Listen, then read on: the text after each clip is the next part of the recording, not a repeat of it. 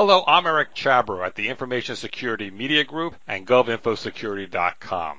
I'm speaking with Charlie Croom, Vice President of Cybersecurity Solutions at Lockheed Martin. Thanks, Charlie, for speaking with us. Well, it's my pleasure, Eric. Thanks for having me. Tell us a little bit about your job at Lockheed Martin. Well, Eric, I've been uh, with Lockheed Martin about 10 months now. I retired from the Air Force after 35 years. Last job was Director of the Defense Information Systems Agency. Lockheed Martin hired me to assist in developing their cybersecurity strategy for the future. We do about 90% of our business with the federal government, both on the Department of Defense side and within the federal agencies.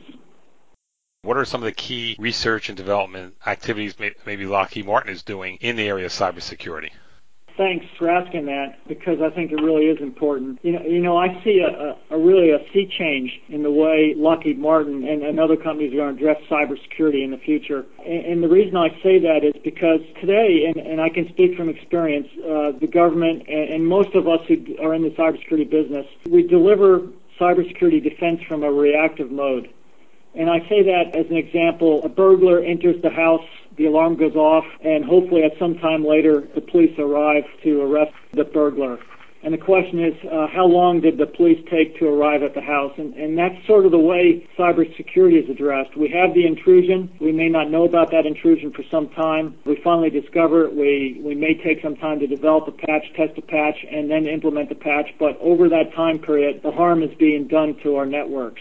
So this question of how do you get out from being a reactive mode to being more predictive and more proactive, and that's where Lockheed Martin's spending its research and development. We're investing millions to address the specific need of how to be more proactive and more predictive so we can get ahead of that intruder. Doing lots of things. Uh, some things that we already know about and have been trying to do for years end-to-end visibility and control of our enterprise. Automate the routine. You know, uh, if you can automate the routine, it allows people to do better and smarter things. So we want to make sure we can automate configuration management, compliance verification, patching, etc., so that the human being can spend more time on the predictive and behavioral analysis. And we're looking at a lot of ways of doing this predictive behavior analysis, looking at data streams for anomalies and patterns, we want to provide indications and warning. Clearly, our job and our research and development is looking at how do we eliminate the surprises. Once we can eliminate surprises and improve the way we automate our processes, we add speed,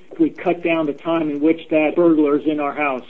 I think that's where we're spending our dollars. In the end, what we want as a Lockheed Martin large uh, integrator, we want integrated solutions end to end. We want proactive predictive services to eliminate those surprises, and we want to ultimately end up with a resilient system so that the mission is always on.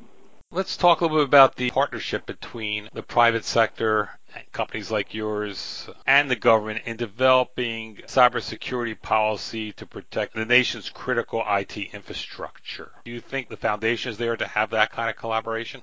I think it is. That doesn't mean it can't be improved on. I think, first of all, federal policy should not be developed in a vacuum. It doesn't come out well when that happens because, in the end, the policy must work for all parties involved. Democracy is all about participation.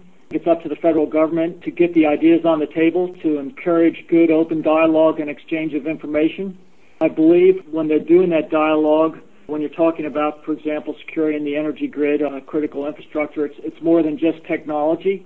It includes best practices. It includes risk management decisions. It includes research and development. It includes training. It includes education. You know, many folks associate being a general in the military as someone who can just give orders and direction and people follow. But I found it more beneficial if I could provide incentives to those who I wish to do something as opposed to ordering them to do it and expect it to happen. So I think if we can help the government find some incentives for private citizens, for commercial industries, to incorporate best cybersecurity practices and technologies, that would be the best road ahead.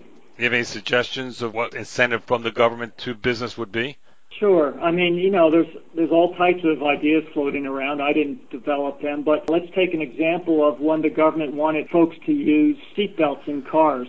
I think they delivered a policy, and then all of a sudden you saw insurance companies delivering discounts on insurance policies if you used your seatbelt discounts on your car insurance if you had anti-theft or or special brakes or et cetera. This type of cooperation, I think, between the commercial industry and government that should, can, and should expect. a small business who wants a loan. Maybe part of that loan requirement could be they have to meet a minimum set of cybersecurity requirements. I believe cybersecurity ought to be treated like we do uh, our software builds in a capabilities maturity model where you have different levels of sophistication so that people can maybe measure their progress. And so I think certain incentives by the government to achieve certain levels uh, within federal contracts, maybe a capability maturity model of a level C could be required for certain businesses to enter into a contract. So yes, I think there are incentives that can be provided and encourage all of us to do better in terms of cybersecurity. Legislation before the Senate would give the Department of Homeland Security additional powers over other departments and agencies to develop cybersecurity policy, at least among civilian agencies. Some critics say that gives too much power to DHS. Do you have a problem with that? Do you think that's a good idea? Well, first of all, if you've known me or known my comments from my previous life, uh, you would have heard me say over and over again that delivering information technology and the securing of that information technology is a team sport. And I truly believe that. We all have knowledge and experiences that, when shared, make us uh, better than we individually could be. I am clearly believe that information technology is a team sport. But teams need leaders.